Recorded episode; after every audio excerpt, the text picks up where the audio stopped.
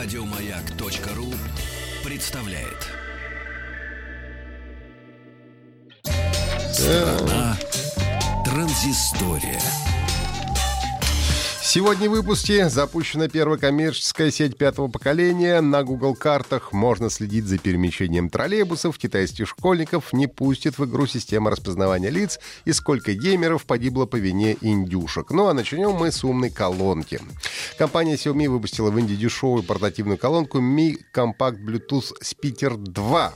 Колонка получилась небольшая, ее размер составляет 50 на 32 мм, вес 54 грамма. Она имеет светодиодный индикатор статуса, а, многофункциональную кнопку для включения, подсоединение к устройствам, принятие и отклонение звонков, а также управление музыкой. Все это одной кнопки. Практически подключение к мобильным устройствам возможно по Bluetooth. Аккумулятор 480 мАч, что, по словам производителя, обеспечивает 6 часов автономного воспроизведения музыки на громкости 80%. Ну и самое приятное — это цена. На индийском рынке колонка Xiaomi Mi Compact Bluetooth Speaker 2 предлагается по цене 11 долларов США. Североамериканский оператор связи Verizon Wireless объявил э, о запуске первой в мире коммерческой сети пятого поколения. Работа сервиса Verizon 5G Home началась 1 октября в Хьюстоне, Индианаполисе, Лос-Анджелесе и Сакраменто. Но надо, правда, сразу отметить, что мобильная связь 5G в рамках сервиса не предоставляется. Verizon использует технологию для домашнего подключения. Э, обещана средняя скорость передачи данных 300 мегабит в секунду и пиковая в 1 гигабит в секунду. Первые три месяца Verizon 5G Home предоставляет совершенно бесплатно, ну а потом существующие абоненты э, мобильной связи будут платить по 50 долларов в месяц, а новые абоненты 70 долларов в месяц. При подключении Verizon предложит бесплатный Google Chromecast Ultra или телеприставку Apple TV 4K, а также бесплатный доступ на три месяца для YouTube TV. Компания Google обновила свой картографический сервис Google Карты. Новые функции должны помочь пользователям лучше планировать ежедневные поездки, заранее узнавать о проблемах на дорогах и по возможности их избегать. Ну и кроме того, в карты были интегрированы популярные музыкальные стриминговые сервисы. В приложении появилась вкладка, на которой можно посмотреть всю актуальную информацию о пробках и расписании транспорта с учетом регулярных маршрутов пользователя. Ну а если вы передвигаетесь и на автомобиле, и на общественном транспорте, то теперь э, на Google картах можно будет посмотреть информацию о каждом отдельном отрезке пути. Есть ли по дороге пробки, когда ждать следующего автобуса или трамвая, сколько займет путь от остановки до офиса или до дома. На основе всех этих данных автоматически рассчитывается э, предполагаемое время прибытия в конечную точку. Кроме того, Google интегрировала в карты музыкальные сервисы Google Play э, и э, Apple Music.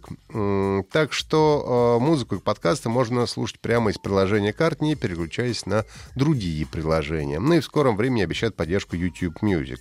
Также теперь на карте в режиме реального времени можно будет посмотреть перемещение автобусов и троллейбусов. Пока что эта функция будет работать в 13 российских городах. Это Москва, Санкт-Петербург, Сочи, Челябинск, Екатеринбург, Калининград, Воронеж, Казань, Нижний Новгород, Пермь, Омск, Новосибирск и Самара. Китайская компания Tencent в ближайшее время планирует применить технологию распознавания лиц для выявления юных пользователей, которые нелегально проводят в игре Honor of Kings больше положенного времени. Э, в прошлом году э, авторов игры обвинили в том, что их творение вызывает зависимость у юных геймеров. Даже назвали игру ядом для молодежи. В ответ на это Tencent ввела ограничения. Детям до 12 лет разрешается играть не более часа, а 13 до 18 не более двух. В прошлом месяце корпорация начала проверку личности, владельцев аккаунтов обязали указывать реальные имена, после чего данные сверялись с полицейскими базами.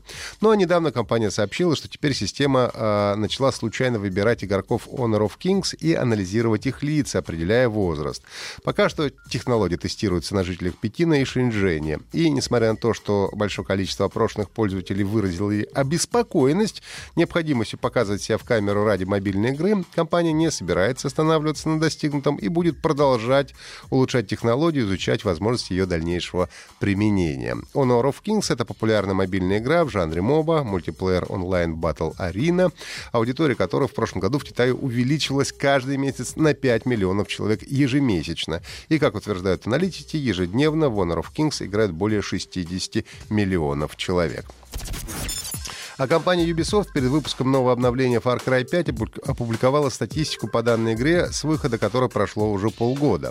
За 6 месяцев игроки преодолели 290 миллиардов километров, чего хватило бы, чтобы слетать на Марс и э, обратно около 600 раз. А было спасено 405 миллионов мирных жителей, больше, чем все население Соединенных Штатов. Самыми опасными животными в игре оказались волки, которые отняли 2 миллиона 220 тысяч жизней. На совести быков 1 миллион 120 тысяч. При этом 105 1300 смертей в игре были по вине индюшек.